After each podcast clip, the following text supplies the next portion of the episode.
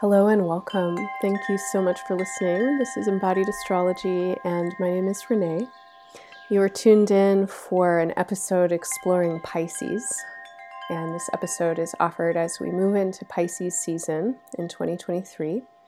I'm recording for you at about 7 p.m. Pacific time on the traditional lands of the Cowlitz, the Multnomah, Kathlamet, Clackamas, Tumwater, Tualatin, Kalapuya, Wasco, Molalla, uh, and the bands of the Chinook, and many other nations that have called and call the place where I am home, um, otherwise known as Portland, Oregon. It's a place of many rivers and a lot of uh, moisture and tall trees and many different life forms um, moving together in continuity and um, a lot of different growth, lots of uh, algae and molds and fungi. And as we move into Pisces season, I'm really feeling the shift of the seasons and the uh, moistening and the softening of earth and the accumulation of water as the waters that have been contained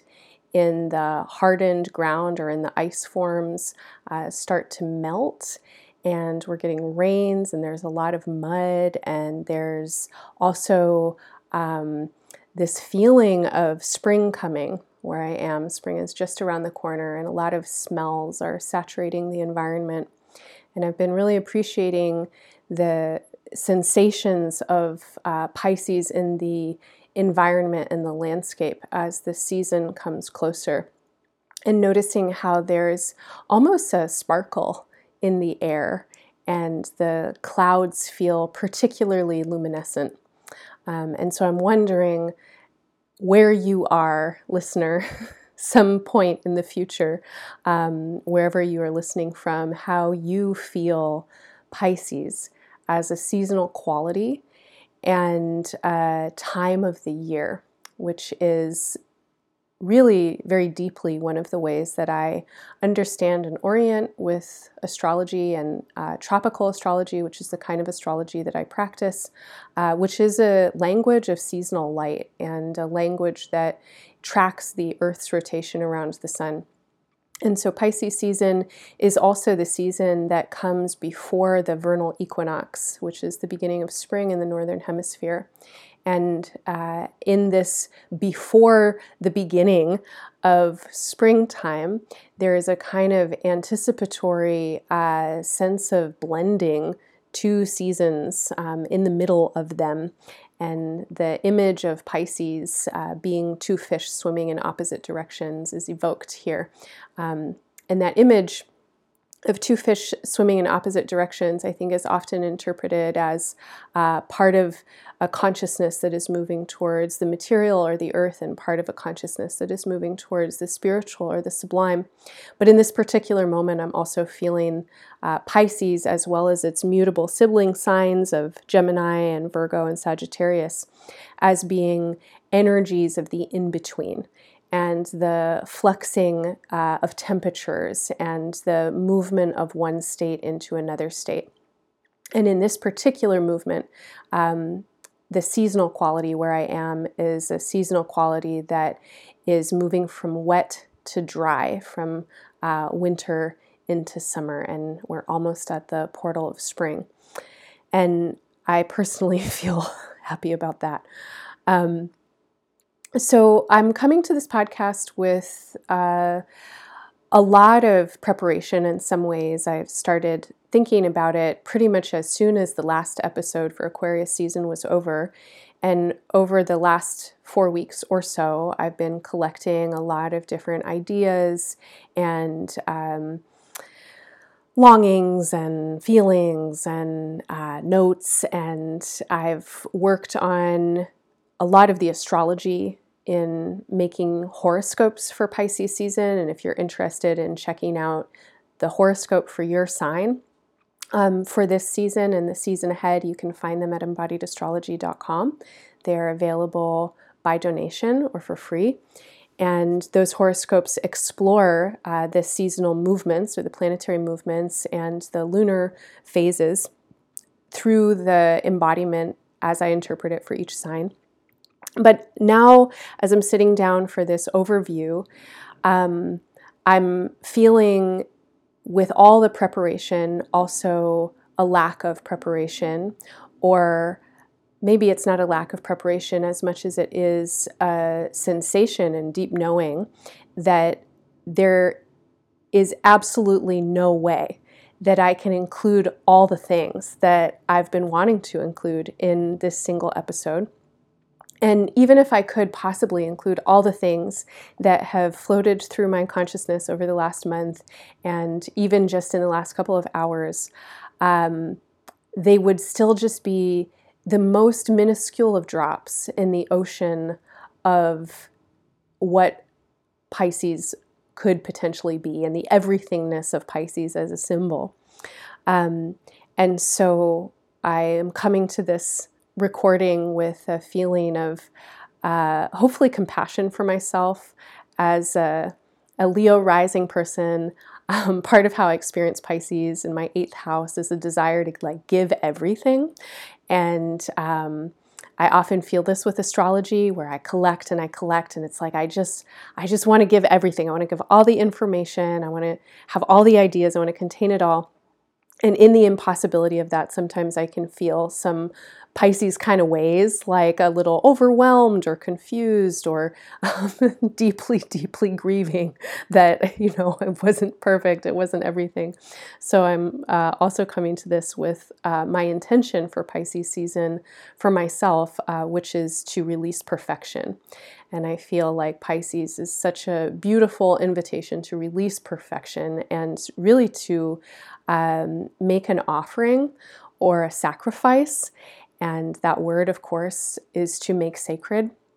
Um, so, in this offering, uh, whatever emerges, because I'm a little off the cuff for this recording and I haven't made my usual notes, I've decided to just let go of the idea of perfection, try and show up and give what I can. Uh, in this offering, I hope you receive anything that might be helpful to you in this moment, um, in your astrological journey, or in your meanderings around Pisces, or uh, anything else that you might be thinking of right now. And I want to open with a, a quote. I've got a number of books around me. I thought they would be better allies than my notes today. Um, but this is a, a quote from a song that you've probably heard before, written by Leonard Cohen. And I won't read the whole uh, songs or all the lyrics, but I will include them in the show notes. The birds they sang at the break of day, start again, I heard them say. Don't dwell on what has passed away or what is yet to be. Ah, the wars, they will be fought again. The holy dove, she will be caught again bought and sold and bought again. The dove is never free. Ring the bells that still can ring. Forget your perfect offering. There is a crack, a crack in everything. That's how the light gets in. That song was uh, in my head for the last week or so, thinking about Pisces and this seasonal offering and my intention to let go of perfection. And um, I love Leonard Cohen. I don't know about you, but uh, he's been his voice has has been with me since I was a teenager, and um, his his poems and his melancholy and his humor have been very inspiring to me. And Leonard Cohen uh, was a Virgo. Um, he was like a triple or quadruple Virgo. I think he's Sun and Rising maybe a couple of other planets in Virgo, but he's a Pisces moon. And I feel like um, his his lyrics and especially that song really encapsulate some of the the wisdom of Pisces and Virgo in their oppositional axis and any signs that are opposite to one another reveal and reflect one another. They are part of the same spectrum of continuity and possibility. Um, but in this axis, there is uh, the craft and the tending and the devotional uh, practices of the earth based realm with Virgo, um, what we can control. And then there is the everythingness and the unpredictability and the dissolving and the magic and the ungraspable and all of the cracks um, that that Pisces uh, represents. And I, I feel like that's often where poetry emerges, um, is in the craft of the the practice and the longing to express the ineffable and the liminal. And um, Leonard Cohen was certainly someone who um, seemed to really strive for that. And I know that in his life, um, I don't know a ton about him, but I know that he was a spiritual aspirant and that uh, part of his journey was really about accepting uh, loss and accepting imperfection and um, exploring also the uh, emotions that circumnavigate around loss and imperfection and um, you know working through his own uh, human stuff with that um, so this uh, this episode will be meandering. It will be incomplete. And um, it's just a slice of possibility of what pisces could be. And i hope that it uh, is a good starting point for you or a springboard to your own associations. As we move into Pisces season, uh, we move in with a new moon, and as I mentioned, it is the night of the new moon as I'm recording this. Um, the moon has yet to move into Pisces. I'm recording really in the last moments of the balsamic moon. And I like this as a image in a lot of ways that Pisces is the last sign of the zodiac. And even though the zodiac is a circle and therefore it has no beginning or end, uh, Pisces is kind of a culminating place or a place where everything that has come before it now gets to be included. But in the inclusion of everything, um, nothing retains its form. And so Pisces is the place where there is breakdown and dissolving of solid states. And in that breakdown and dissolving of solid states, there is loss and there is ending and there is grief and there is potentiality um, and there's the letting go of what was. And in a lot of ways, it feels like that's resonant with uh, the balsamic moon and the hours before the moon renews. And it's really in uh, this space of, of darkness um, that from the earth in our vantage, we cannot see the reflected light of the sun. And so, on a subjective level, if uh, you happen to live somewhere where there's not a lot of light pollution, um, or if you use your imagination to envision what it must be like to actually have a, a night sky and a luminary that you uh, feel really affected by and whose movement you follow, that this particular moment is a moment of shedding and um, a surrender of what was and a not yet knowing of, of what might be. And so, um, moving into Pisces season with the new moon, uh, the symbols that are really speaking to me are first the, the moon's closest aspects. And the moon uh, and the sun have just completed conjunctions with Saturn. And Saturn is in the late degrees of Aquarius. And in just a couple of weeks, um, actually at the full moon, so in two weeks from when I'm recording, Saturn will move into Pisces and it will be there for the next three years. And I'm certainly going to talk about that in a little bit.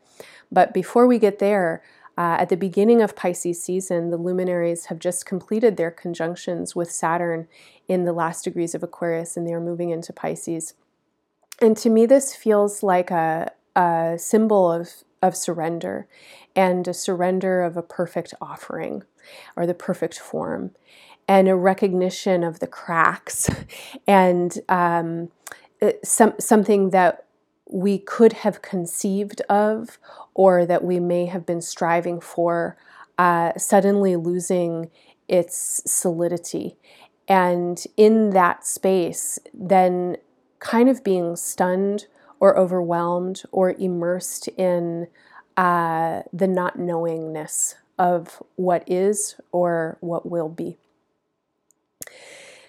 There is a, um, Buddhist parable, and I'm forgetting what it is. And I heard it um, spoken by a teacher named Joe Zen.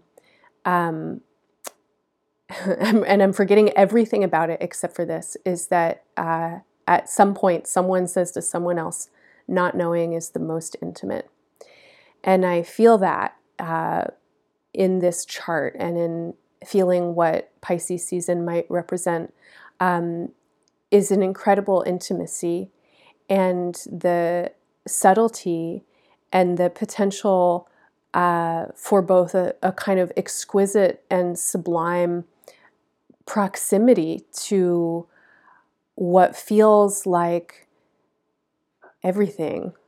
And in that everythingness that int- you know a sense of intimacy a sense of um, being touched or being moved uh, by the mover by the the substance or the spirit that pervades all things um, in a less esoteric interpretation, the proximity of the new moon to Saturn, uh, as Saturn is preparing to leave Aquarius, to me really feels like a symbol of the times that we're in. And Aquarius is often associated with society and with a human potential, um, with the idea that humanity might uh, remember a word that literally means to bring members back together, um, how to live in coherence and how to live in ways that honor the necessary diversity um, that gives rise to abundance and to life forms and um, how to live in ways that you know don't necessarily seek to make everybody the same but also understand the intricacies of our interdependence and somehow um, allow human beings to get along. Saturn is a form builder and a form maker in its cosmology, um, and many of us know Saturn through mythic archetypal representations that are very patriarchal, um, leading us to Kronos and Father Time and uh, Saturn as a god who ate his own children for fear that he might lose his power and be overthrown. Um, but uh, an astrologer who I really admire, um, one of my contemporaries, uh, Jason Holley, recently gave a, a, class that I attended where he was inviting us to explore Saturn's uh, mythological origins, and he brought us back to the Sumerian god Enki. And Enki is very different than Saturn. Um, Enki is actually an embodiment of uh, the sea goat, um, Capricorn's archetype, in that um, and he makes his home and he dwells and goes to sleep at night in the Absu, in the chaotic waters of primordial becoming. But during the day, he goes to work in civilization and he builds forms. And Enki very much has a, a, mischievous trickster energy, and unlike uh, the patriarchal Saturn, he really, you know, loves to have a good time, and he's into pleasure, and he has a great sense of humor.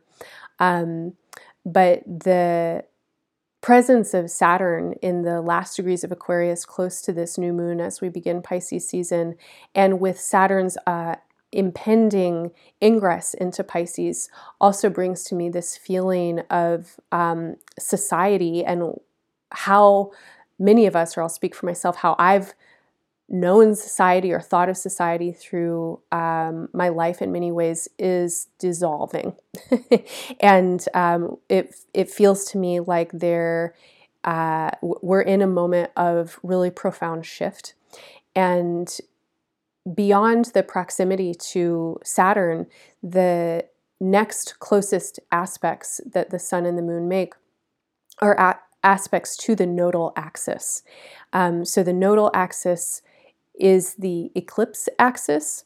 And uh, this is the point where the intersection of the Earth, Sun, and, and Moon come together um, to form eclipses, right? When there is a uh, obscuration of our, our luminaries, um, one or the other um, behind each other or with the shadow of the Earth. And the eclipse axis is formed by two nodes, and uh, these are the ascending and the descending nodes of the moon and its orbit around the Earth. And the north node is in Taurus as I'm recording um, in Pisces season, and the south node is in the opposite sign Scorpio. And the nodal axis has been represented uh, frequently in the astrological symbols as a Ouroboros, or the um, serpent eating its own tail, or uh, a dragon's head and a dragon's tail. And the north node would describe the head. This is the ascending node and the place where uh, feeding is happening. There's a voracious appetite that is ascribed to the north node, and the south node would be the tail, and this is the release point or the place of elimination. Um, but of course, the serpent is eating its own tail. And so here we have a representation of cyclical time and cause and effect that the future is created from the past, and the past creates the conditions for the present. And in the present, of course, we are rapidly moving towards the future.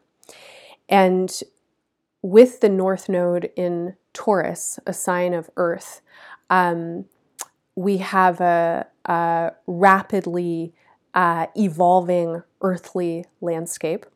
And over the course of the last few years, the nodal uh, axis um, moved into this part of the zodiac in uh, 2021. So, uh, over the course of the last few years, the uh, North Node has been aspecting the outer planet Uranus.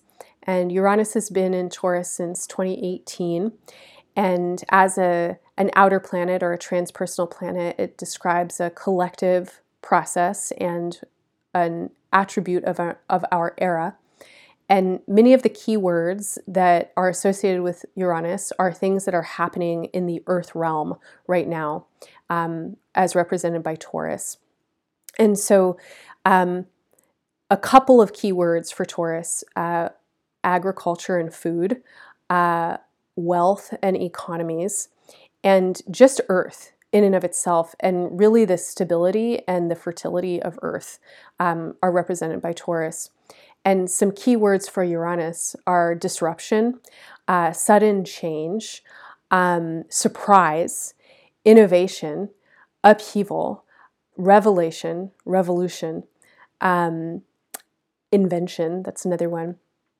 And so the presence of the North Node here is accelerating the Uranian process. And there are so many ways to think about this, but certainly what's resonating for me in this particular moment of recording this um, is the acceleration of Earth changes that are occurring uh, at this time of human impact upon the Earth.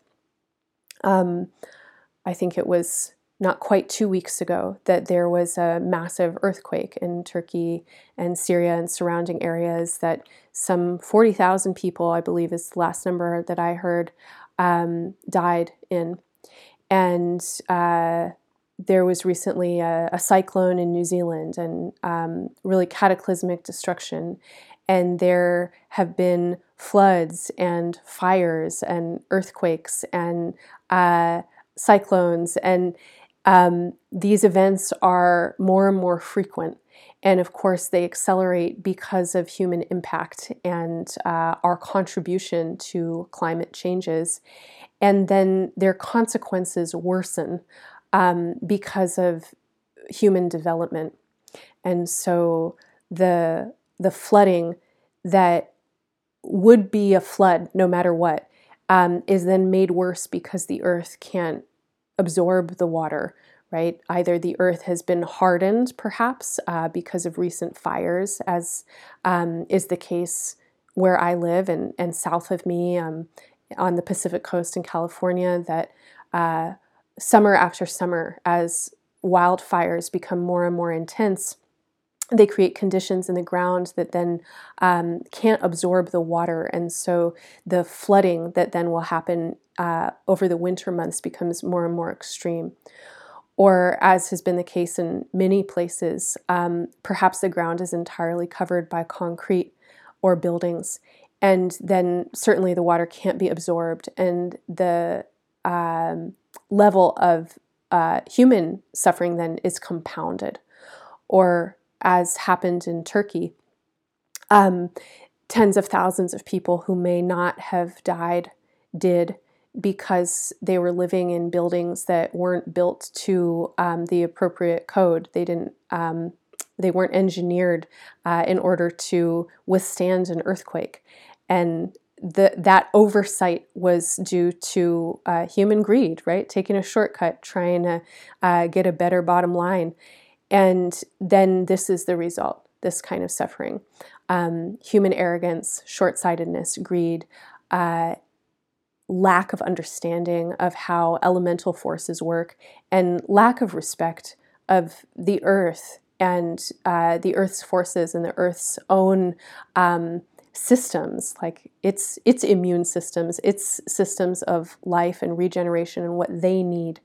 And uh, human civilization uh, propelled by capitalism and uh, white supremacy and patriarchy and greed have f- made forms upon this planet that certainly are not sustainable and worsen the effects of what would already naturally be occurring on Earth, right? Fires happen, floods happen, um, but then these effects are compounding.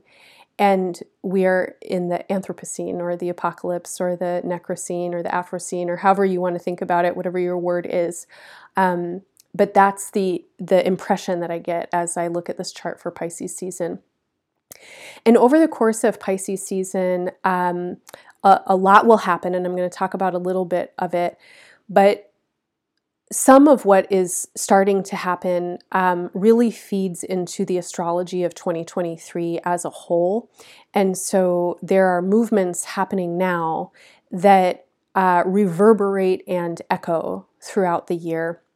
And when I was doing the 2023 year ahead readings, and if you're interested in those, you can find them at embodiedastrology.com. They are deep dives into this into this year. Um, when I was doing those readings, I was really struck by how much it felt uh, like the earth is in chaos in these readings. And for me, as a person who spends a lot of time um, feeling and sensing into cycles and working with a lot of different people and thinking about a lot of stories, it can be easy for me to kind of displace myself sometimes and to see it all as a dream or um, kind of feel like personally a little bit untethered in my own body and like I'm just looking at a story unfolding.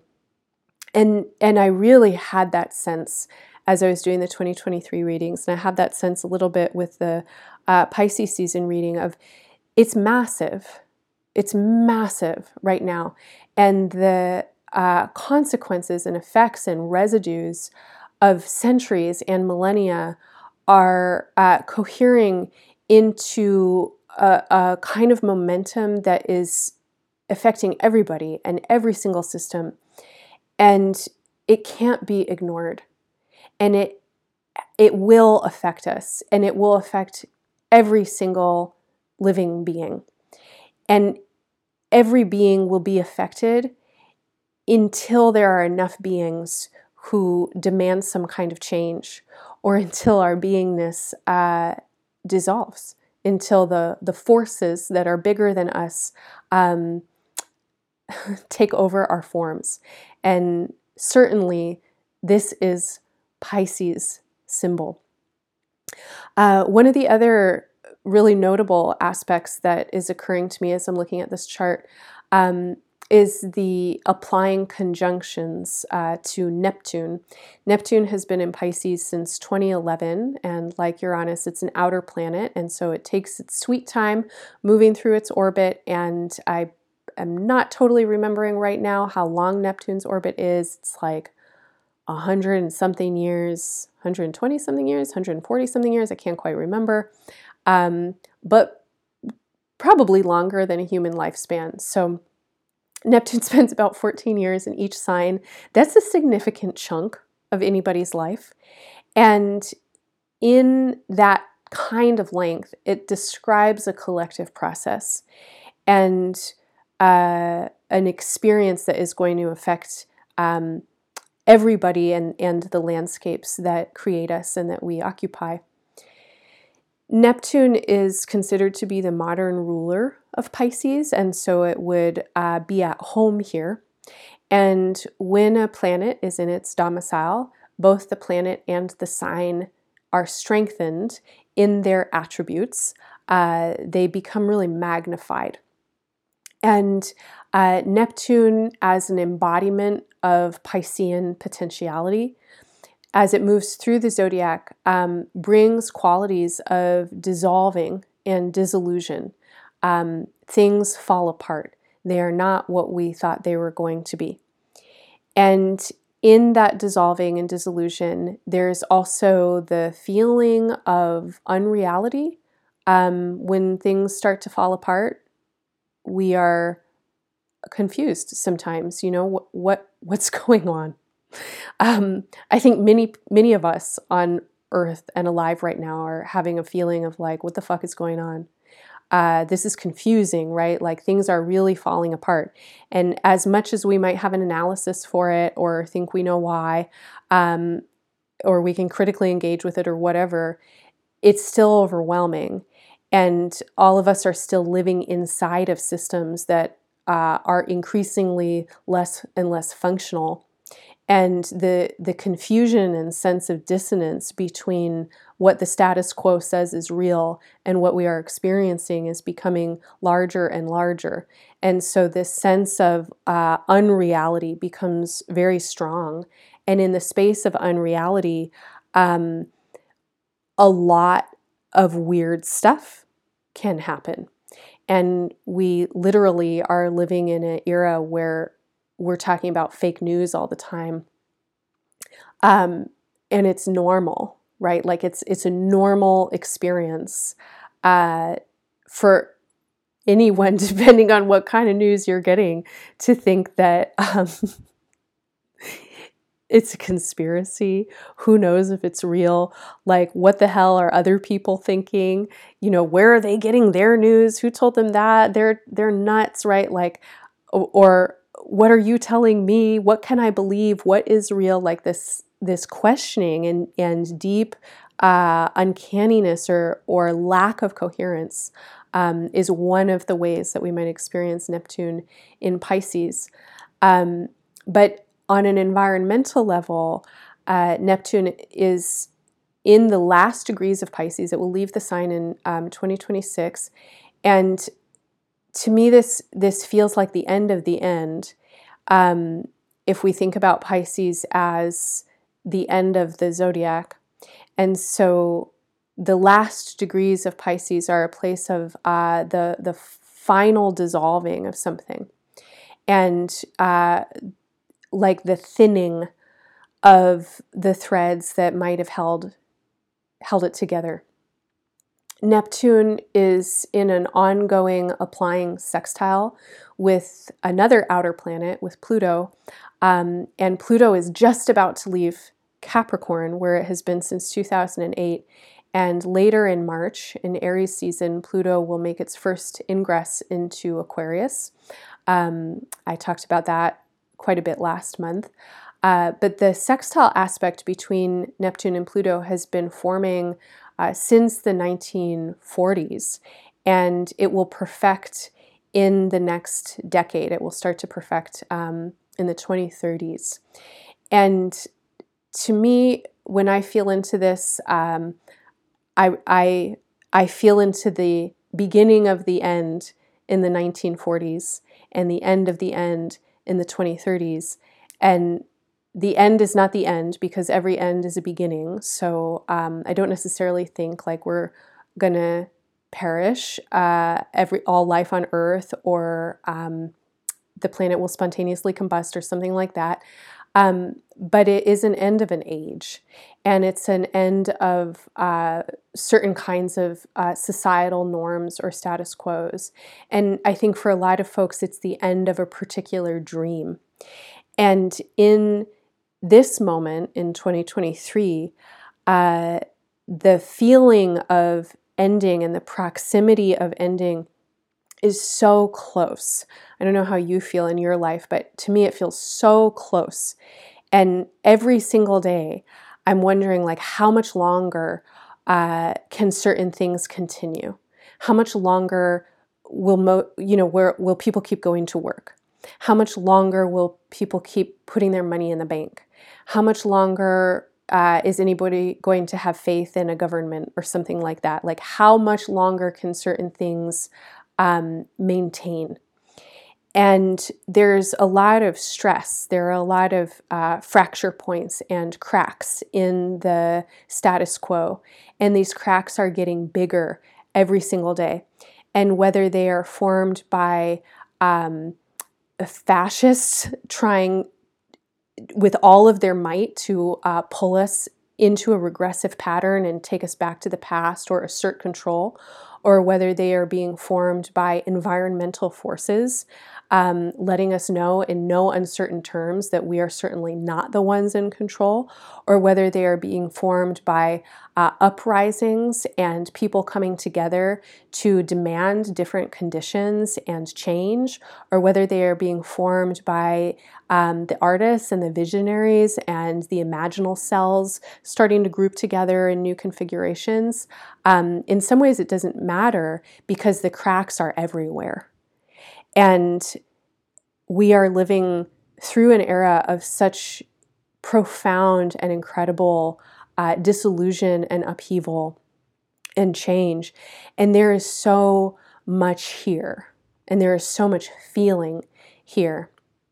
And Pisces um, is a water sign, and so it represents the element of water, which is the power of feeling and the technology of water is uh, the the technology that moves down and in, and it seeps and it pervades, and um, the the cycles of water and the continuity of water are what Pisces represents. And so, if we're thinking about the Piscean water, we're thinking about um, the water as it's pushed upwards from the earth and into the soil. We're thinking about uh, the evaporated water as it floats through the atmosphere. We're thinking about the cooling evaporated water as water molecules bond and collect and form clouds. We've got rain. We've got rain saturating and flooding and filling rivers and lakes and ponds and then becoming the ocean. Um, and we have the water in our bodies and our bodies are made of more water than anything else. and same goes for our planet. And so Pisces in its representation would be the water that moves. Pisces is mutable water, the water that changes. And water is in a constant feeling, changing state. And uh, through the symbolic language of astrology, if we think about this as emotion, um, then this is the emotion that moves and the emotion that's everywhere and the feeling and the sentiment that pervades. And just like your body is primarily made of water more than any other element, um, water saturates your experience. It it's not only contained in your cells and in your organs and in your veins, um, but it's in the air that you're breathing and in everything that you consume. And uh, it's it's evaporating from your body all of the time. And Pisces uh, in medical astrology rules the places in our bodies that are the most um, uh, moist, where we perspire um, in our armpits and scalps and groins and the uh, soles of the feet. And in its relationship to the soles of the feet, of course, um, Pisces represents uh, the the everything that holds the everything, right? The bottom of the bottom, which is the foundation of everything else. And so then Pisces is also a representation of um, the, the tiny beings and the minuscule and the microscopic upon which all life depends. And on a human level, Pisces is representative of the care workers and the caretakers and the tenders um, and those upon whom uh, we all rely and depend. And Pisces is the stuff that nourishes and without which we are nothing. Um, so, where did I go? I told you this is going to be a meandering episode over the course of the next couple of days for the moon and the next uh, month for the sun. There is an applying there are applying conjunctions of the luminaries to Neptune, and uh, once Saturn moves into Pisces, we'll have an applying conjunction over the course of the next three years um, of Saturn and Neptune, and this to me is a representation of the the form formalization of disillusion. Um, now we have shapes coming around the the chaos that is, and these aren't containing shapes for the chaos. We can't go backwards in time. We can't undo the amount of impact or harm that has happened. Um, these are shapes for the chaos to move through. And as Saturn uh, moves through Pisces and maybe even the course over the course of the next 30 days um, in Pisces season, we may in our own lives and in our own beings uh, find form for the feelings that Pisces wants to represent and also the uh, forms of our grief or the forms of our chaos may need to be expressed. Um, so I think I'll take a deviation and a pause right now to uh, read from another one of these books next to me. This is Alexis Pauline Gumbs from her book Dub.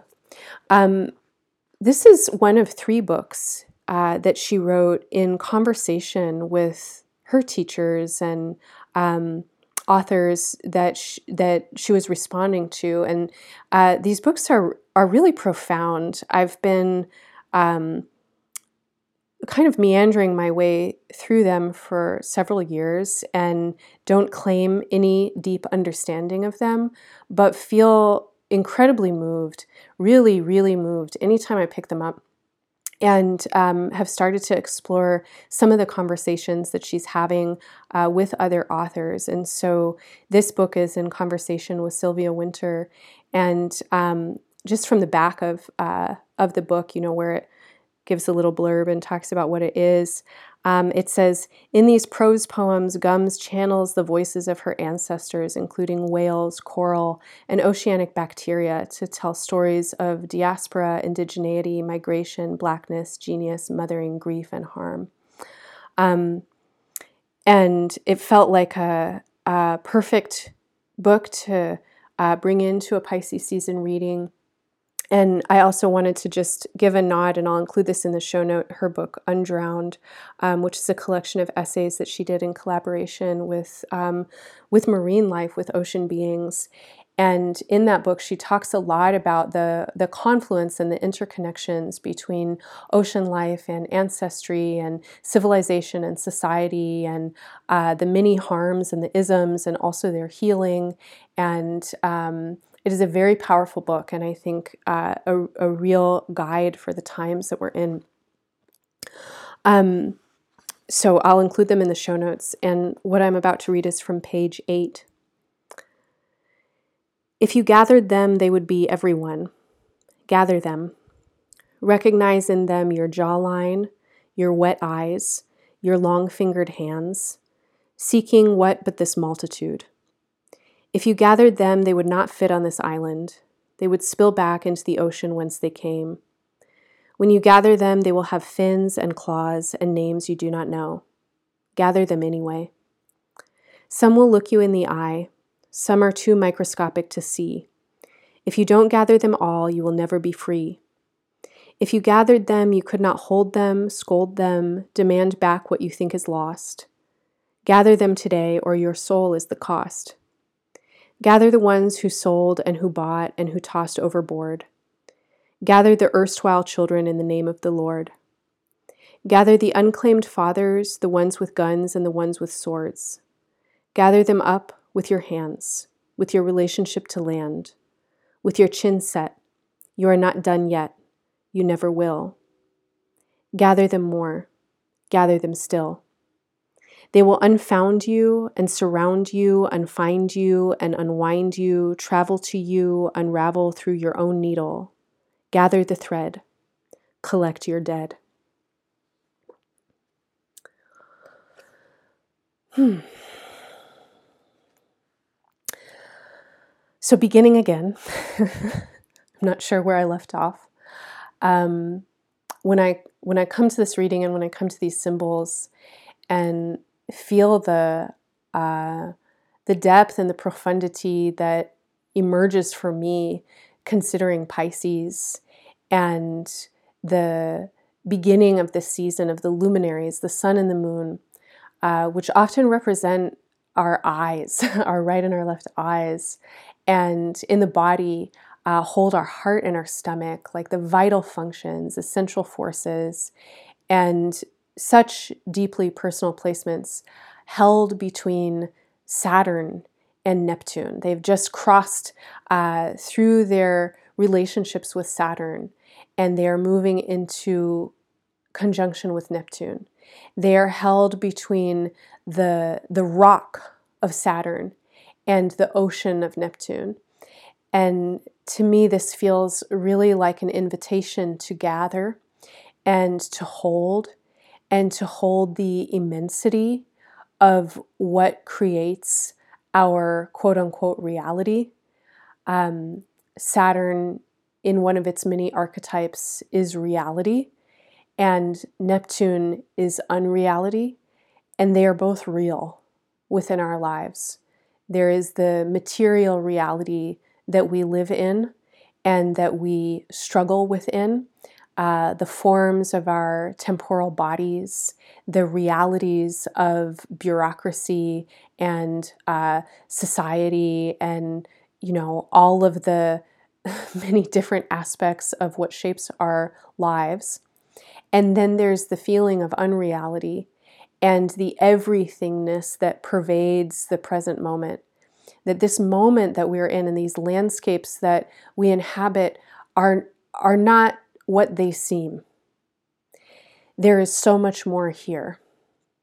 And whether we're thinking about dark matter and empty space and the uh, limitless, ineffable mystery, or whether we are thinking about the microscopic and the unseen that is very much uh, here and present and not a mystery and quite known but still invisible, or whether we're thinking about centuries and millennia of cause and effect that have created the conditions uh, of our material worlds, that the bureaucracies that hold us and the governments that dictate and the corporations that fill our lives with their ceasing, unendless, uh, consumptive provoc- provocation, you know, all, all of this came from somewhere. It didn't emerge from nothing. Um, and yet, we might feel that this is real because it is, but yet it's not. And in that real, not real feeling uh, is this kind of uncanniness or strangeness or bizarreness um, that sometimes feels quite insane. And I think to live inside of it is literally it's crazy making, you know, to feel, which I'm sure you felt. I I feel this often, you know, to feel that all of not all, but such a huge percentage of life energy uh, is taken by what is unreal, right? Like, oh, I have to go to work every day. Oh my gosh, if I don't go to work, you know, I'm gonna, I, I'll not be able to survive. Like I won't I won't be able to uh, have kind of the, my basic needs met. And uh, oh, you know, I have to participate in these ridiculous customs or these oppressive, violent systems. I can't get out of them. I'm stuck in them. In order to survive, I am cl- complicit. Um, and underneath that, to have a feeling, which I'm I'm sure you feel too, that that's none of that is what's important. That the preciousness of life and the beauty of relationship is really what's important. That the love that is potential between us and uh, in our relationships and in the ways that we might live upon land and within land and in relationship to elements and uh, beings and ourselves could be so exquisite. And to know, to know that that is possible, and to know that that possibility has been stolen and polluted and uh, violated again and again and again and again, and to know also that we are stuck in the systems that steal and that violate, it, it can make one feel um, insane, right? Like, none of this makes any fucking sense. Why are we doing it? Why does it continue to happen? And then when tragedies occur that claim uh, lives again and again, and the machine continues to eat people, or the systems of supremacy continue to brutalize bodies, or uh, greed continues to create conditions of uh, compounding harm. And then we feel helpless inside of that because it's so big and it's so ancient and it's these systems are so convoluted and intrinsic within all the systems. Where do we even begin? Um, this to me feels like ugh, the symbols of Pisces. And uh, when I read that poem uh, by Alexis Pauline Gumbs, I feel the um, necessity and the imperative to call back our dead and to really gather what has been and to be in the immensity of it. And not just uh, the ones that we can remember, but the ones before the ones we can remember, all the way back to uh, the microscopic and the uh, sea beings and the space beings or the star beings from whence we came. So I want to take a pause for a moment and just kind of feel in myself and uh, invite you to feel as well just all that you're holding right now and, and all that is here that is so thick in the atmosphere. So much loss, so much grief, so much untended loss and grief, completely uh, overridden and obscured and erased by the momentum of capitalism, by the momentum of uh, dominant uh, white supremacist kind of ideals that, um, you know, keep your chin up, like keep going to work and, you know, don't let this one get you down. Like these kinds of feelings of, oh, if I actually exhibit the amount of grief that I feel right now, or if I actually speak the immensity of how crazy this feels. Um, I'm going to lose my friends. I'm, you know, I'll, I'll, be shut out. I'll, um, I'll be told that I'm crazy, or nothing will happen. You know, at best, like nothing will happen. I'll express all of that. I'll tire myself out, and then nothing will happen. Like that feeling. Um, whew, I just want to hold all of that, and then invite us um, and invite myself as as we move into this season to give voice to it. And I guess as I was moving towards this podcast, that was the one thing that c- kept coming up for me was there's so much grief and there's so much loss. And where is the time and where is the space to just be with it?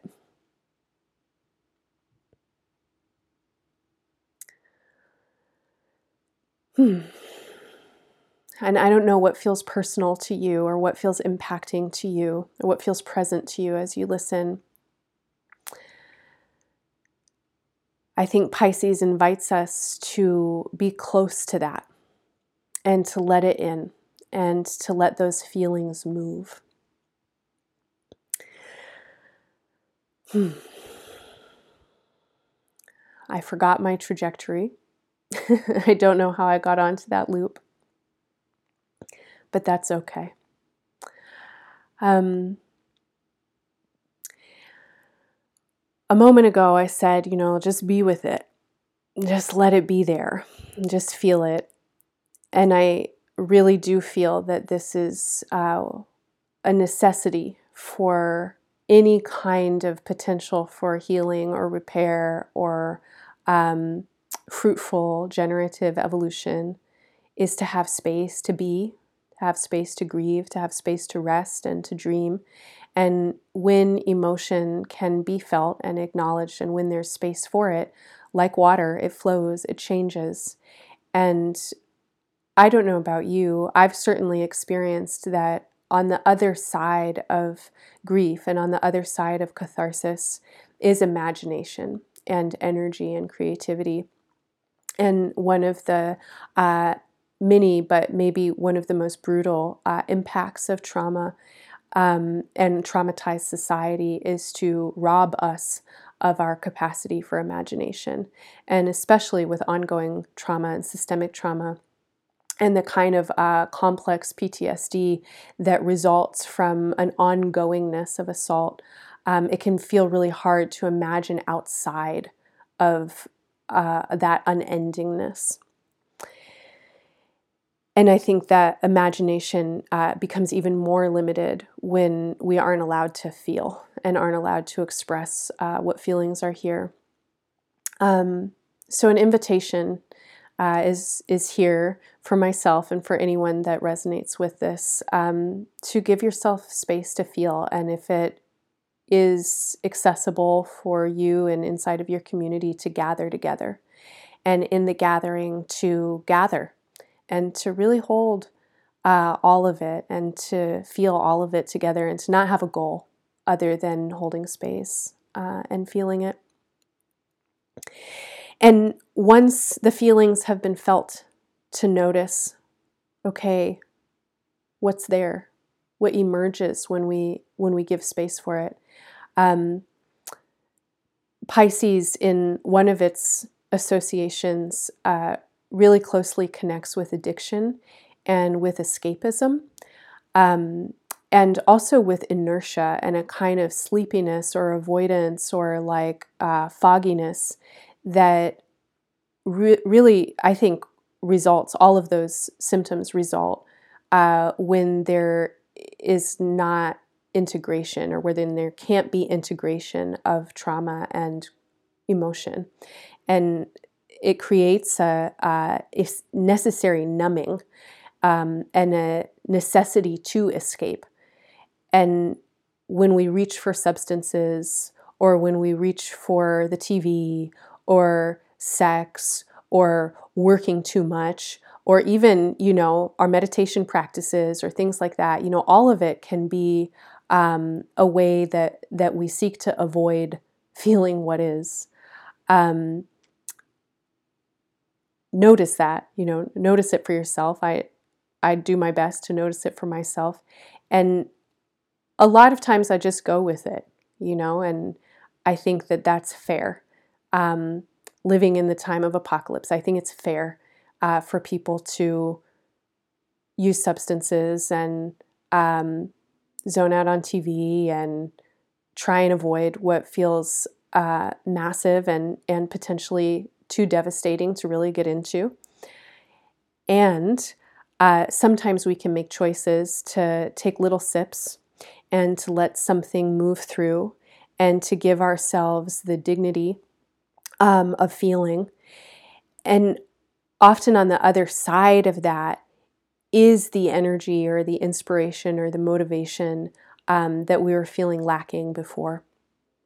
And I feel curious about this uh, with this Pisces season because the day after the new moon, which is tomorrow for me, and at some point in the past for you, because this will be released tomorrow, um, Venus is moving into Aries and Venus uh, is moving from the sign of its exaltation in Pisces, where the planet of love is unboundaried and it gets to uh, share and merge. And um, in traditional astrology, Venus is very happy in Pisces.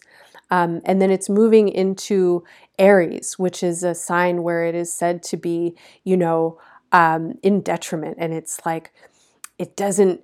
Uh, Venus in Aries is uh, the lover in the warrior's costume or something like that. Um, but I don't know about you. I don't. as a queer person, you know, I feel pretty suspect of these like binary oppositional judgments. And I know a lot of uh, Venus and Aries people who are such big lovers. And I think that when the the body of love and connection and values is in a sign of individuated uh, energy and activation, uh, we often get manifestations of values being put into action. Um, values being a keyword of Venus and action being one of Aries. And as Venus moves into Aries, it meets up with a bunch of other bodies, and its closest next connection is the asteroid Vesta, um, associated with devotion and uh, tending of the, the sacred flame, tending of the life force. And then the next meeting is with Jupiter, um, the expansive uh, philosopher, and the, the one who encourages us to grow and to see the big picture. And then the next meeting is with Chiron, the wounded healer, the uh, intergenerational aspect of uh, remembering and um, integrating and learning that creates healing modalities and processes through pain. And then the next Met is the asteroid Juno. Um, I often connect with Juno as a symbol of deep commitment and also of regeneration and the regeneration that is required to continue within the commitment. And then finally, uh, at the very end of Aries is the outer planet Eris. And Eris uh, is sometimes spoken of as the goddess of strife and the um, destructive potentials and really the um, ultimatums uh, of, of destruction when everyone's voice is not included. And Eris to me really embodies um, a symbol of uh, necessary violence sometimes and and uh, kind of necessary um, uh, overthrowing or rejection of the status quo. And in Aries, I think that energy is certainly amplified. And over the course of the next couple of months, as we move out of Pisces season and into Aries season, uh, Mercury and the Sun will also move into Aries and we'll have a confluence of bodies in Aries, lots of energy in Aries. And so, again, Aries is a fire sign and it's cardinal fire, it's the beginning of fire, it's the match that is striking. And when we have combination of Pisces and Aries, uh, what we have, I think, is a lot of humidity, um, a lot of steam. And on a earth level, on a um, you know earth changes level, uh, this definitely feels like a, a point in the year when things are literally heating up and um, conditions of humidity um, are also conditions of exposure and um, the the combinations of heat and humidity certainly um, will be something that over the course of uh, the next decades um, are going to exacerbate the human experience and uh, most immediately the experience of more vulnerable populations and coastal populations. Um, and the intensity of heat and humidity, of course, uh, then producing more flooding and um, events like tropical cyclones and things like that. So that's there. Um, there's also the kind of humidity or steaminess that uh, we might read into an, uh, a human condition or a condition of, of society. And uh, it really feels like a time, and here I'm going back to the beginning of Pisces season and the luminaries between Saturn and Neptune. It really feels like a time when, um, for more and more people, disillusion is happening. And disillusion is so often spoken about as a negative event, you know, like, oh, I was so disillusioned. But I always feel a little confused with that phrasing because it's like, well, isn't that better? You know, to not be uh, in the illusion.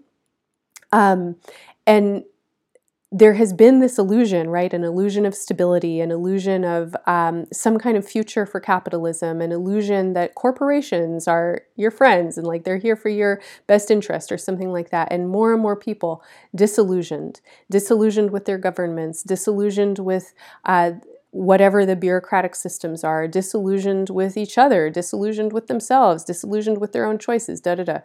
And in in that process, in that emotional kind of unraveling, uh, there's a lot of fire, and so immediately as we move into Pisces season, as Venus moves into Aries, and then the moon moves into Aries, um, and we have the waxing crescent moon on uh, February 23rd, um, aspecting this whole stellium of bodies in Aries, uh, it feels to me like there's an incredible amount of force that starts to move with the water.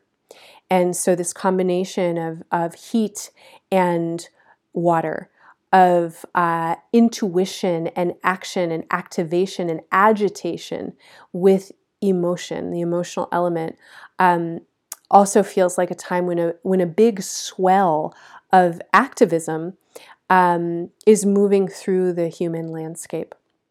And activism comes in all shapes and sizes. It comes through, you know, every single different belief uh, set and preference and all that. And so, with with no qualitative judgment around like what activism is, it feels like people are being activated at this time.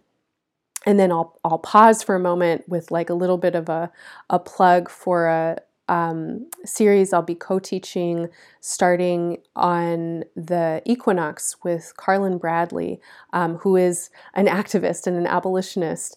Um, and Carlin and I are going to teach a five week series on astrology and activism.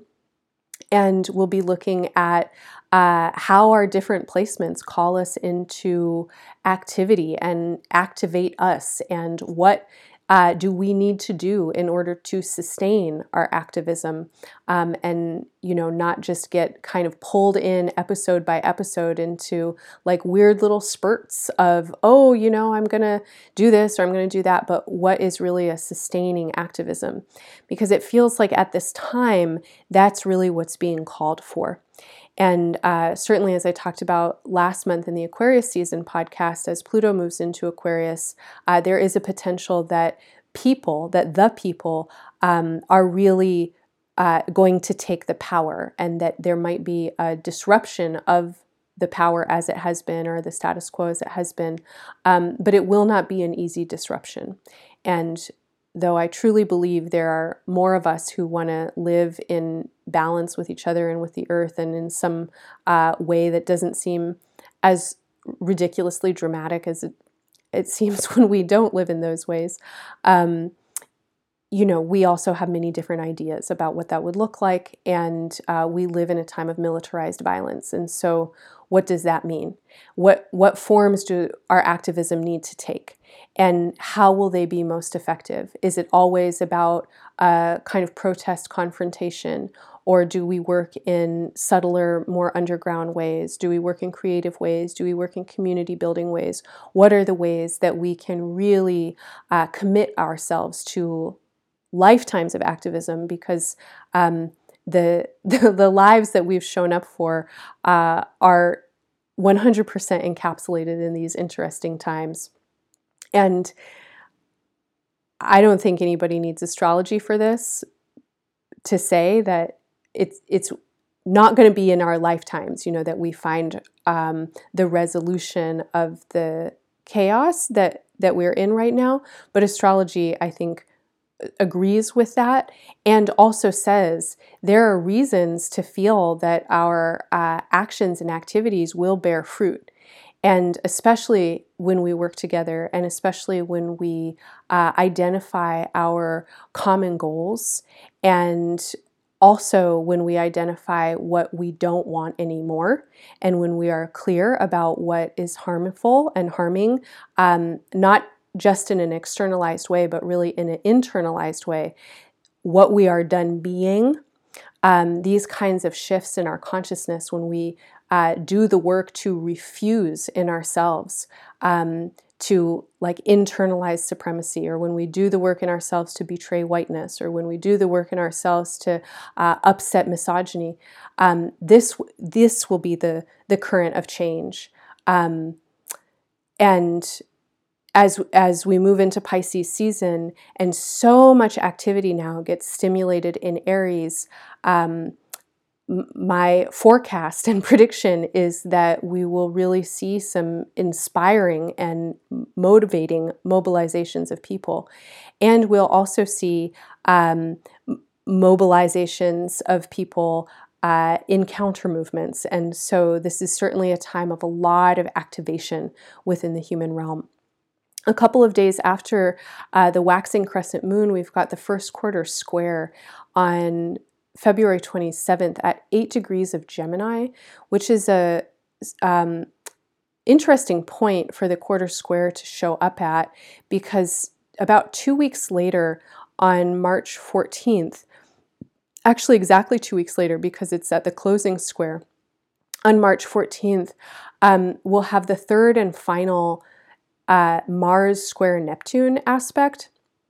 And Mars um, follow me on this tangent. So, Mars has been in Gemini since last August of 2022, and it has been there for a long time because it had a retrograde cycle in Gemini. Mars usually spends about six weeks in a sign, and it's been in Gemini or will be in Gemini by the time it leaves at the end of March for about seven months. And over the course of this time, Mars has squared Neptune three times. Um, I'm going to talk more about that square in a couple minutes. But before I get there, I want to say that Mars retrograde shadow uh, began in late August. I think it was right around the beginning of Virgo season, so around August 20th, at 8 degrees of Gemini. And so Mars retrograde began at 25 degrees of Gemini. Um, and traveled back to eight degrees of Gemini. And so that's where its shadow was, and that's where its uh, station direct was. And so then we have a first quarter square at eight degrees of Gemini on February 27th. And so this is a little side tangent. You know, if you're tracking astrology or if you just track your life, if you keep a diary or something, do people call them diaries anymore? Journal.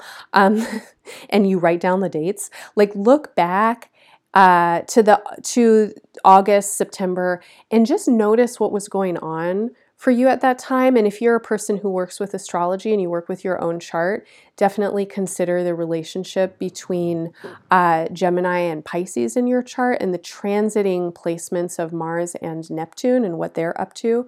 Um, because there's a lot of uh, stimulation of the Mars retrograde degrees um, throughout Pisces season, and this is uh, one of them. Is the first quarter square. Um, and then a couple of days after that, we get to the waxing gibbous moon on the 3rd of March. And the waxing gibbous moon um, in Pisces season is in the sign Cancer, and it will be opposing uh, Pluto and Capricorn. And this is uh, right around the time that Mercury enters Pisces and Venus forms its conjunction with Chiron. So the uh, couple of days as we move from February into March to me feel like um, some days that really kind of uh, stoke the collective emotional body and also potentially the collective um, imaginary. Uh, Gemini is an energy that is certainly related to words and language and news and stories. And Cancer is a sign that's very much related to emotion, uh, as well as um, possessiveness and like a you know, the United States is a Cancer, born on the 4th of July. And so there's this, um, there, I mean, the fascists, right? Like, can we just talk about that for a second? All over the world, there is a, a push for fascism, for nationalism, and there's also a push back and certainly a rebellion. And my hope and perspective, I suppose, like my hopeful perspective looking at astrology, um, is that sometimes it's like the extremes are the breakthrough. And so a large chunk of the global population held in bubbles of privilege will not be bothered to pay attention until something is loud enough or close enough or harsh enough to pay attention. And unfortunately, we need them. and and so in moments of extremity, there are also huge activations and awakenings and uh, a lot of new consciousness and awareness, and then movement can happen. Um, and nobody needs astrology to tell them that things are extreme or that uh, there are, are fascist leaders making a, a real strong run for dominance in the so called United States, across the EU, um, in China, in India, uh, throughout Central and South America. It's everywhere.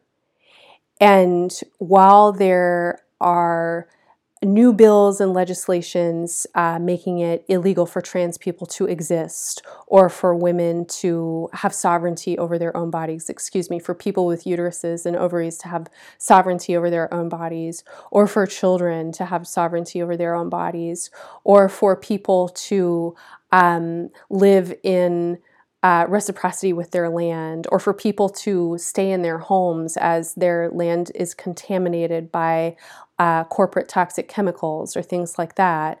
Um, there's also counter movements, and there's a building opposition and building resistance. And part of what builds opposition and resistance, a big part of what builds it, is empathy. And it's shared emotional um, perspective. And it's the feeling that, uh, oh, I don't know what you're going through, but the thing you're going through is similar to the thing that I'm going through. And therefore, we should join forces, or I can support your cause, and there can be some solidarity uh, or allyship here, or at the very least, curiosity and a willingness to listen to the story, and then perhaps a, a shift within culture. Um, so I'm holding this for myself uh, in in relationship to the fear that I feel at this particular time, and um, really trying to hold the sensation that there are also so many of us learning and coming together and uh, sharing tactics and um, stories and loving each other and helping each other heal. And that as there is a rise in global fascism and militarized violence and uh, chemical warfare, there are also communities doing really deep work. And there are individuals uh, doing very deep interpersonal work. And a lot of what is happening uh, on that level is actually um, hard to see. It doesn't make the news cycles, and the, um, the powers that be have no interest in sharing those stories because they're not sensational. Um, so you have to look for them, and you have to feel them, and you also have to be part of them. And as Mercury moves into Pisces on February 2nd, and it will transit uh, through Pisces pretty much until the end of the season. It moves into Aries on the 18th of March. Um, there's really an opportunity and an invitation to again do this work of holding space and sharing stories, of uh, making space for collective and communal emotional process. And um, as Mercury enters Pisces, then it will uh, form its sextile to the North Node. And um, I didn't say this before, but I meant to. Uh, both the the Sun and the Moon and Mercury uh, will be sextiling Uranus as they move through uh, their journey through Pisces. And to me, this feels like change that happens in softer ways and it, and through the emotional currents and through the sharing of stories and through the growing of empathy and compassion and curiosity. The full moon on March 7th is at 16 degrees of Virgo it is trine to Uranus in Taurus and it is square to Mars in Gemini. And it happens on the day that Saturn moves into Pisces. Um, and Saturn will now be in Pisces for three years. It's there until Valentine's Day on 2016, or uh, maybe I should say February 14th on 2016, since I know that um, not everyone celebrates Valentine's Day and it's not on the same day everywhere. So, mid February 2016. Uh, I talked about this a little bit before, but Saturn is the form builder. And also the uh, the the Lord of Time, and as Saturn moves into Pisces, into this realm of limitlessness, everything is everything, and the accumulated emotional um, combining of our current experience, uh, we have the feeling of the form of now being full of everything. Um, I was talking with Sherry Taylor just yesterday, and Sherry is a trained psychologist, has a master's and um, PhD in clinical psychology, and she's also a birth worker and a death doula and a mystic and an astrologer and a Reiki master and a fucking genius. And I feel so incredibly honored and delighted that Sherry um, has been part of the embodied astrology community for a while now. And Sherry's teaching a class, uh, excuse me, a series of classes on Saturn and Pisces. And actually, on the day of the full moon on March 7th, uh, is the first one of these sessions. There will be four throughout 2023. Um, the first one is March 7th, and then we have another one in May, and then two more at the end of the year in um, I think it's October, and November. And this first session, I'll be co facilitating actually with Sherry, um, more backing her up, I think, than co facilitating because um, I personally mostly want to listen to her. Uh, but I said I would be there to um, be a backup singer. Um, but we were talking yesterday about Saturn in Pisces, and Sherry named this time as the long now that everything that is happening now is the past still happening and history is now. And this felt so powerful to be thinking about uh, with Saturn's movement through Pisces and what is needed right now in terms of processes of reconciliation and reparation and just learning you know, like we are destined to repeat the past if we don't know uh, what happened in it.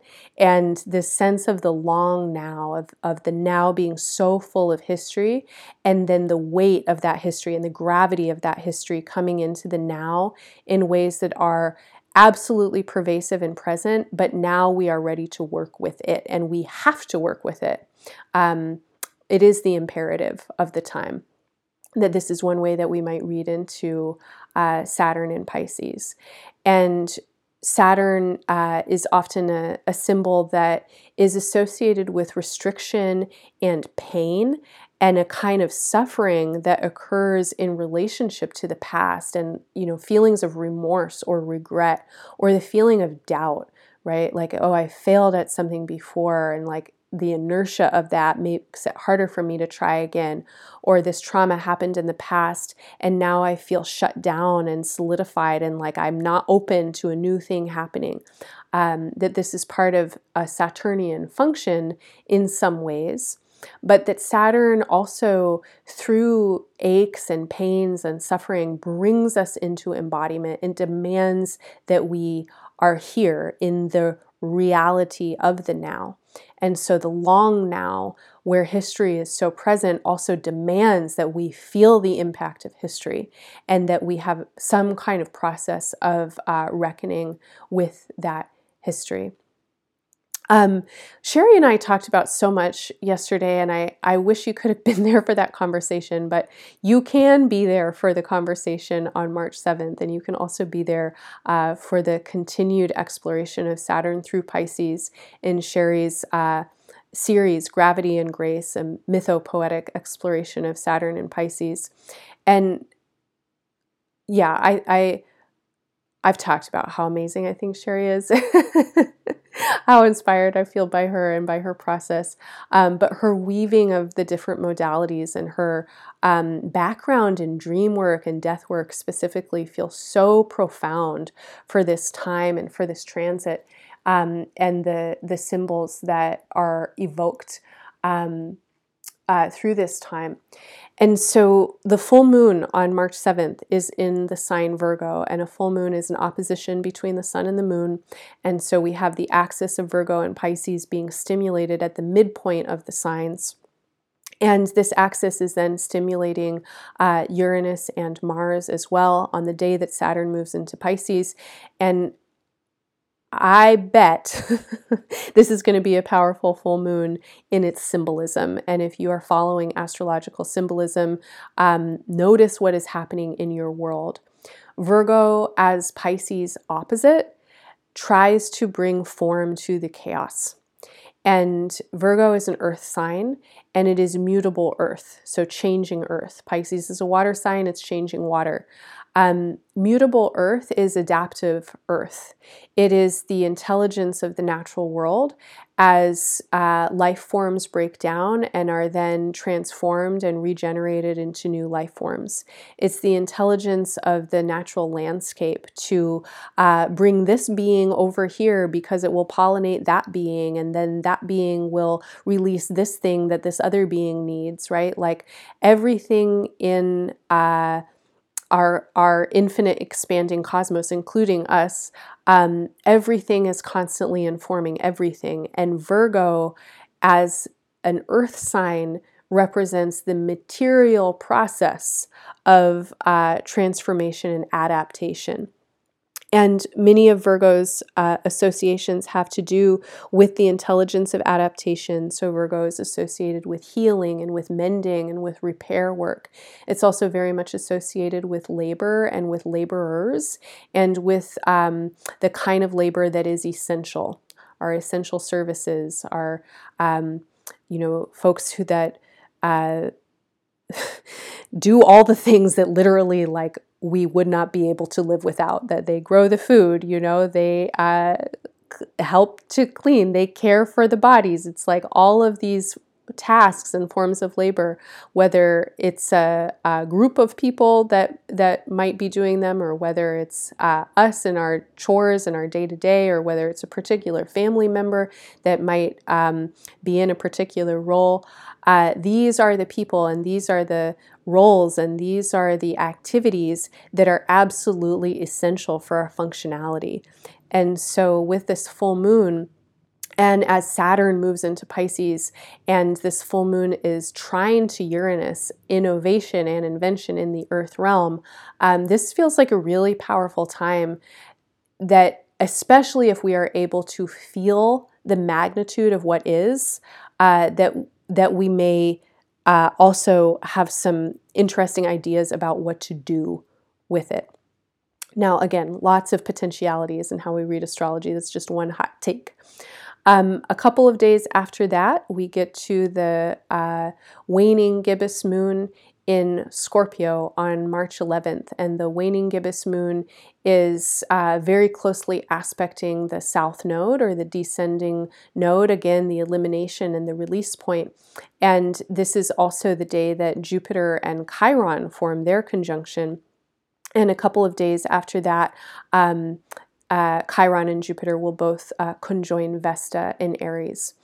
And so, my sensation here, or where I want to go with it, is towards the release of unhelpful and the release of actually incredibly harmful, um, uh, deeply embodied and emotional uh, attachments. And the South Node in Scorpio uh, I want to read it as an elimination point for the kind of Scorpio that becomes really destructive, the uh, deep attachments to power, the deep attachments to greed, the manipulation of power, and uh, the use of emotional power to oppress and enforce perpetuation of misuse of power and domination and control.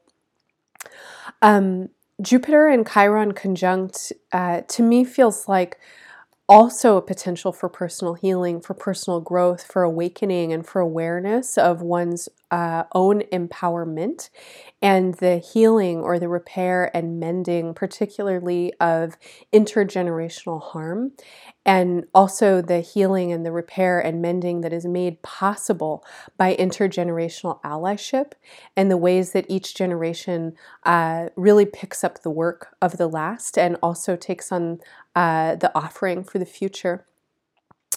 Um, I want to read from another book, and this is um, the Book of Qualities by J. Ruth Gendler. Gendler, I'm not sure how to pronounce their last name.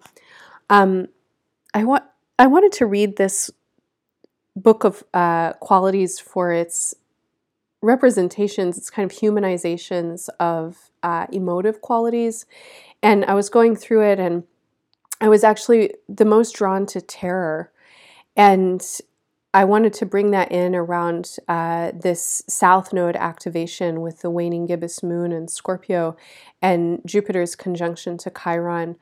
Um, because I think terror is uh, one of the most dominant um, emotions of, of control.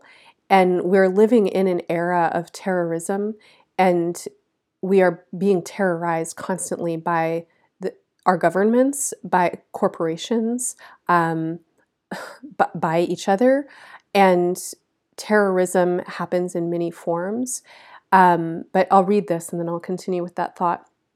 So, terror is stricter than my first Latin teacher. She doesn't want anyone to become friendly with ecstasy or run through the hills racing the wind. On the west wall of her living room, she keeps a long list of rules and a tally sheet of those she frightens and those who frighten her. In the margins, she records your weaknesses. She demands privacy, but she doesn't hesitate to bother others at any hour of the day or night. When terror wants power, she has many ways to silence those who oppose her. She is willing to use violence to achieve her ends. Often she prefers less obvious means. Terror knows that she can control the body by controlling the mind. When people are in states of confusion, terror's propaganda passes for truth.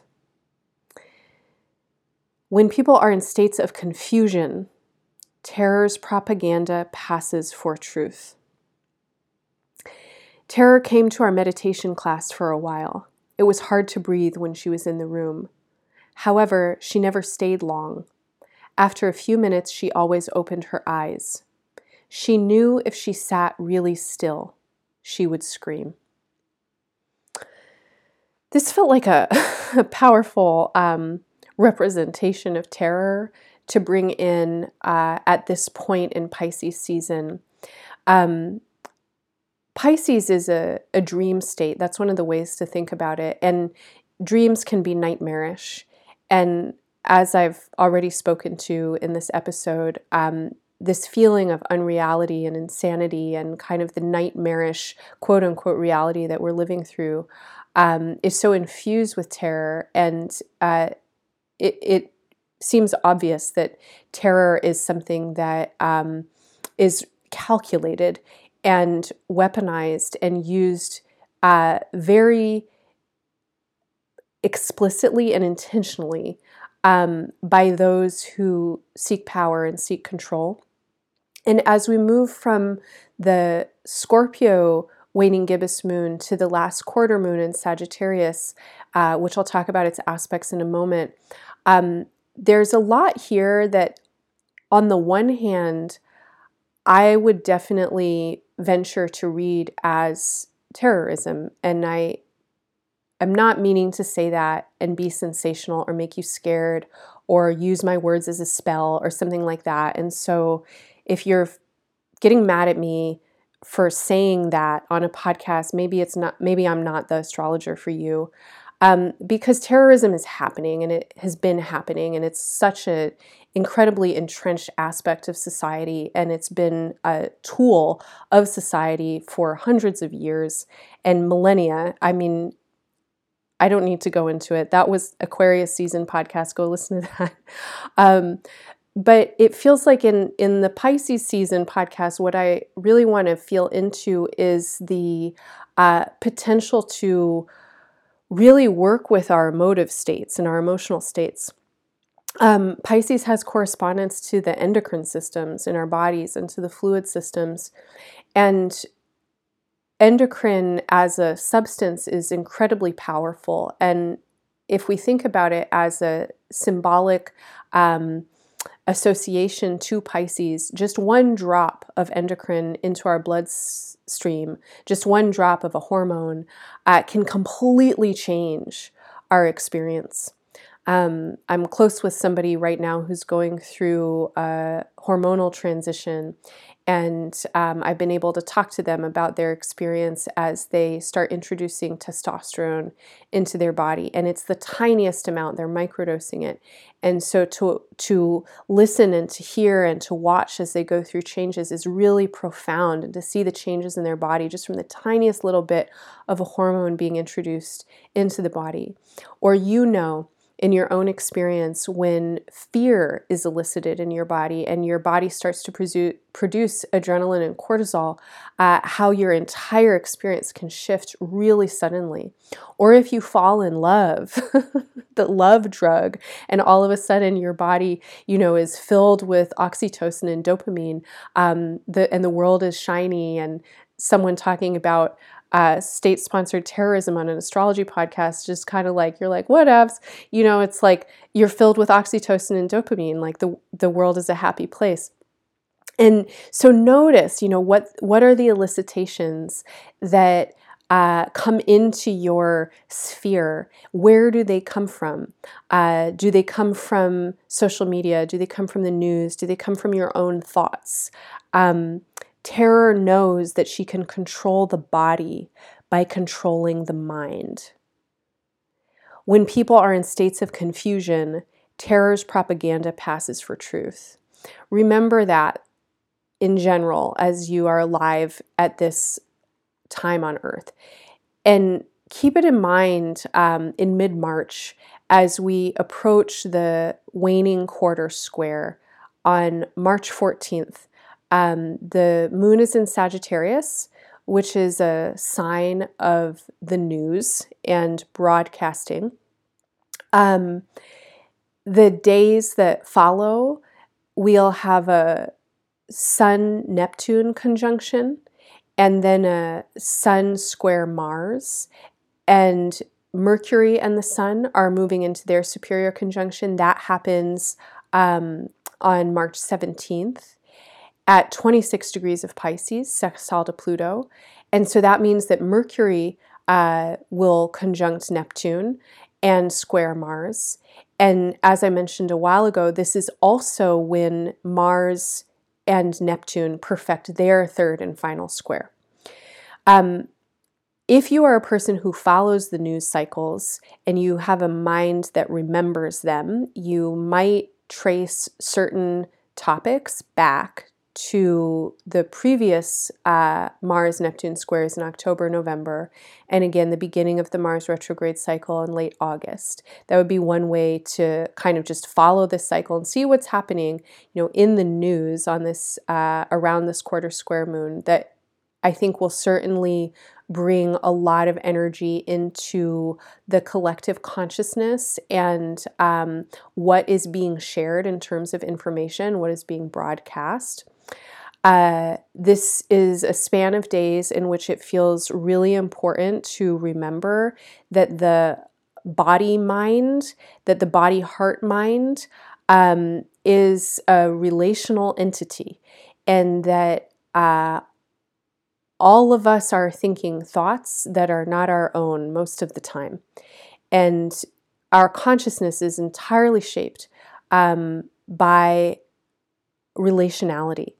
And what we perceive comes through the filters of our embodied experience and social locations, and also through the filters of um, those who might control what we perceive, right? And so these are a couple of days just to be discerning about news, about information, um, about the way that information spreads, be discerning about what you want to do with the information that you get.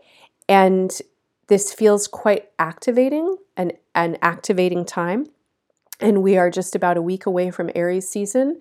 And uh, of course, Aries as an energy activates. Um, so notice what is happening and be discerning around um, your emotional state. And remember that there are vested interests um, in terror and in the uh, possibility of terror for control. and when people are confused, right, they will more readily believe certain things. And so please keep that in mind um, this week following the full moon and the week following the closing square. And on a personal level, and I really did my best to speak to these potentials in your horoscopes because I love you and I want you to I want you to thrive and I want you to feel good. Um, on a personal level, this also feels like a time when um, our beliefs can really firmly come into our actions.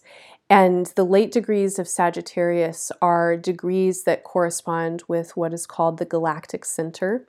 And uh, the sun coming together with Neptune, uh, Jupiter coming together with Chiron, the Vesta uh, conjunctions, all of this to me also really speaks to um, dedication and devotion and insight and awareness and potentially a lot of enthusiasm and a, a lot of uh, momentum um, we are living in really interesting times, and I think Pisces, more than any other sign, speaks to fluxing of energy and um, wild swinging between extremes. Like, oh my God, that thing is happening there, and it's so devastating, and literally at the same time, this thing is happening over here, and it's brilliant and it's exquisite.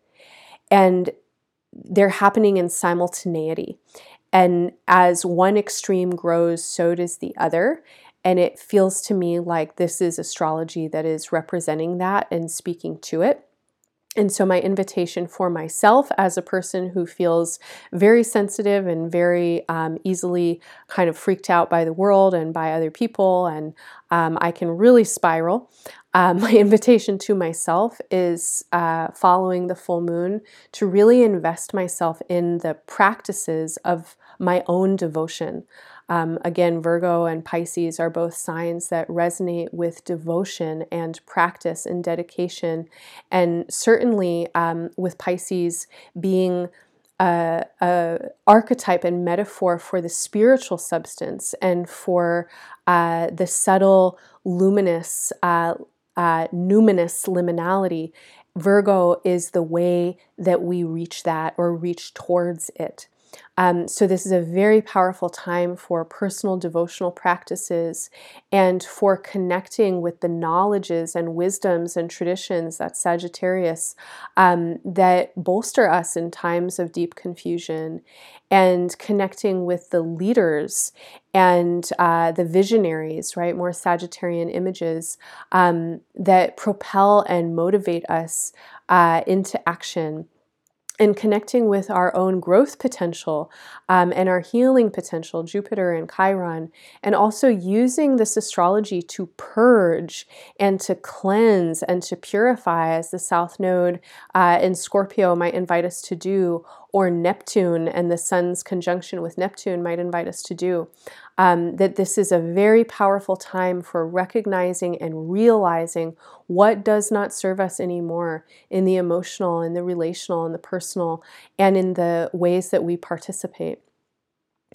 Um, these are the last few days of Pisces season, and as we uh, move towards Aries season, um, Mercury will move into Aries first on uh, March 18th. Venus moves into Taurus a couple of days before that. That's a nice grounding influence. Venus moves into Taurus on the 16th in the maelstrom of this kind of like chaotic swirl of astrology. Uh, Taurus is Venus's earthly home. And I feel excited for Venus to be in Taurus. It feels potentially grounding and uh, helpful. Um, but then we're moving into Aries season, and Aries season, uh, it, it's um, kind of bananas in terms of the astrological symbolism. We'll have two new moons, including uh, the first or the last of which on the last day of Aries is an eclipse, and that is the first eclipse in a sequence of eclipses which will occur in the signs Aries and Libra over the course of the next two years.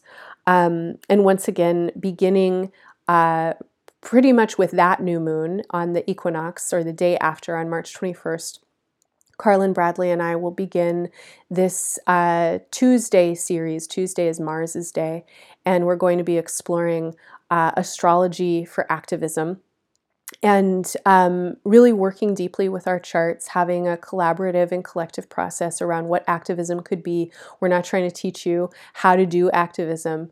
Um, we're inviting you to really feel into your chart for where you are activated and where you want to be more active. And we're thinking about the ways that activism can become sustained and integrated more holistically and can also be held more communally. So, I'm going to end it there, and I will end with another little reading. Um, at the beginning of Pisces season, before I did the horoscope readings, I chose uh, a card from a new deck that I got, and um, I recently just got this deck um, called Dirt Gems, and it's a plant oracle deck and guidebook by Anne Louise Burdett and Chelsea Granger, and it's so beautiful um, I just I I opened it and was immediately just totally in love with this deck. It's exquisite. The art in it is so beautiful. The cards are gorgeous. The writing is really inspiring. Um, and I love working with oracle decks because they are such oracles. And uh, I asked the deck to help me tune in and feel into were there any plant allies that wanted to work with us for Pisces season. And um, it's uh, delightful and um, mystical and unsurprising that kelp is who showed up. Um, so I'll read about the tide bringer. Kelp is ocean medicine, a gorgeous variety of seaweed. Kelp is a salty, winding forest that provides home to many creatures. Kelp is home medicine, what matters most when we think about our place in this world is how we locate ourselves in relationship to other living beings. Kelp is where otters live. They tie themselves to the kelp forest in order to not float away and sleep on their backs with their young tied to their bellies, always connected. This is how we can see our ocean medicine friend as an umbilical cord to belonging. If you need a sense of home or togetherness, you can call on kelp to weave you into the web of place. Kelp brings many stories and shape shifting water spirits with them, including the most directly connected, for English speakers at least, the Kelpie. Kelpie speaks, excuse me, Kelp speaks in omens through their movement and mystery that we have been fascinated by for thousands of years.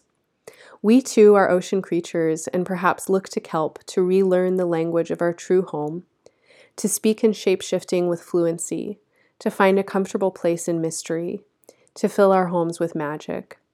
We are surrounded by living entities whose secrets we know in our hearts, but whose language we have forgotten. Kelp can speak to you in the mother tongue of water and salt. Kelp is the home place of our magic, Kelp is the mysterious forest where we travel to and melt into the thriving, interwoven net of life itself. Kelp is slippery, salty, nourishing part of the blood and ocean water that runs through our very bodies. Kelp says, I am part of you. Welcome home. So, my friends, I'm going to leave it there. Um, what a beautiful invocation to Pisces from our friend Kelp. I hope that you've enjoyed any or all of this episode and that whatever you take from it is helpful for you and healing, and that it uh, opens portals for your own explorations and imaginations of Pisces season and your chart and astrology in general. Um, I would love to connect with you about astrology more. And starting tomorrow, for me on February 20th, I'll begin a Monday movement series. Uh, Monday is the moon's day. And every Monday, uh, except for some Mondays, because I'll need some weeks off, of course, um, because Pisces reminds us to let go of perfection and uh, and rest. Um, but most Mondays, for the foreseeable future, I'm going to hold a virtual uh, movement space, a somatic space for embodied astrology. And I'll be working with the lunar rhythms and with the weekly planetary aspects, uh, some of which I've spoken in this podcast. But rather than relaying them through words and information, uh, we're going to practice attuning with them through our bodies, through the felt sense of um, the body locations that they rule, through imagery and evocation of their symbolism, and through uh, guided creative visualization and uh, writing or drawing or uh, simply sensing and really letting our bodies be oracles for astrology. So, these won't be places where I do a lot of explaining or theorizing. I hope that these are places that really encourage you to feel and sense into what astrology is for you. And uh, I also hold a once a month gathering space for astrology called Tea Time. And in that space, we convene around the themes of the zodiacal season. Um, there's an invitation for people to share their charts. We talk to each other about astrology. We read the symbols together. It is such a sweet and nourishing space. It's one of my favorite events every month. Um, and if you're interested in joining for the uh, somatic space or for tea time, you can find more information at embodiedastrology.com. Both of those spaces are available through the Embodied Astrology memberships. And you can also get an all access membership, and that will include the workshops. And I've already talked to you about a couple of them um, Sherry's workshops on Saturn, and Mayan Carlin's workshops on uh, Aries and activism. And actually, starting today, uh, just a couple of hours before I began this podcast, was the first of a four series uh, workshop uh, with Junauda Petrus. And Junauda is a delightful being. She's an award winning playwright and author. She's the author of The Stars and the Blackness Between Them. She is a mystic and a visionary and um, a lot of fun. And she's teaching a series called Artistic Alchemy. And she's working with the magic of the mutable signs for a soulful, um, creative life and practice. And the workshop today was so nourishing. It was so inspiring. It was so fun. I felt like Junauda just held us in um, like a, an embrace for two and a half hours. And I don't know about you, but I really feel um, like my creativity changes a lot when somebody else is holding a container for it. And it can be hard for me to create a container for a creative process sometimes if I don't have a goal for it, or even if I do. Um, and now that I, you know, I'm not in a position in my life where I've been maybe in other points, like in school, where I might have art classes or uh, part of a community where we gather and make art together. I don't have that in my life at the moment, and I've been missing it a lot. And so I felt like um, uh, I just felt like I got to return home in a lot of ways in, in Junauda's space today. So, the Artistic Alchemy series is a series that explores um, creative ideation and exploration and maybe production. And you're welcome to bring uh, creative projects that you have already been working on, or birth a new creative process, or just drop in and be creatively inspired. And Junauda is working with the mutable signs and with astrology and uh, chart examples and music and incredible prompts. And I felt like I received some guidance that um, is going to be with me for a long time and some new creative projects that I know I want to venture into. Anyway, all of these workshops are included in the All Access membership. And if you sign up before Aries season begins, so before the spring equinox, uh, or if you upgrade your embodied astrology membership to an all access member, you will get complimentary access to my foundations course, Your Chart is a Body. And if you're interested in a more um, somatic experiential approach to reading astrology, that is a self paced uh, course. It has o- over 24 hours of content. It includes the Embodied Astrology Basics Handbook. Um, there's a lot of uh, different ways to access practices, guided practices, and explorations in a workbook um, to feel into chart reading through a somatic process rather than an intellectual process. And so, if you become an all access member of the synthesis space before March 21st, you'll get complimentary lifetime access to your chart as a body. And you can also drop in to any of these uh, workshops and uh, you can catch them on recording if you miss the live events. They will be there for you in the virtual ongoingness. Um, all right. Thank you so much for listening. I'm wishing you all the best in Pisces season. Uh, if you want more on Pisces season, tune in with your horoscope and I'll explore a lot of these symbols without the um, kind of more collective interpretations. I'm really just looking at the potentials, hopefully the healing and the growth potentials um, for each sign. And you might also be interested in the 2023 year ahead readings. Those are about two hours long uh, readings for each sign. They are deep dives into the astrology of 2023. And a lot of the kind of pivotal astrology of 2023, and this is a very profound year, um, begins now in Pisces season. All right, loves. Bye for now.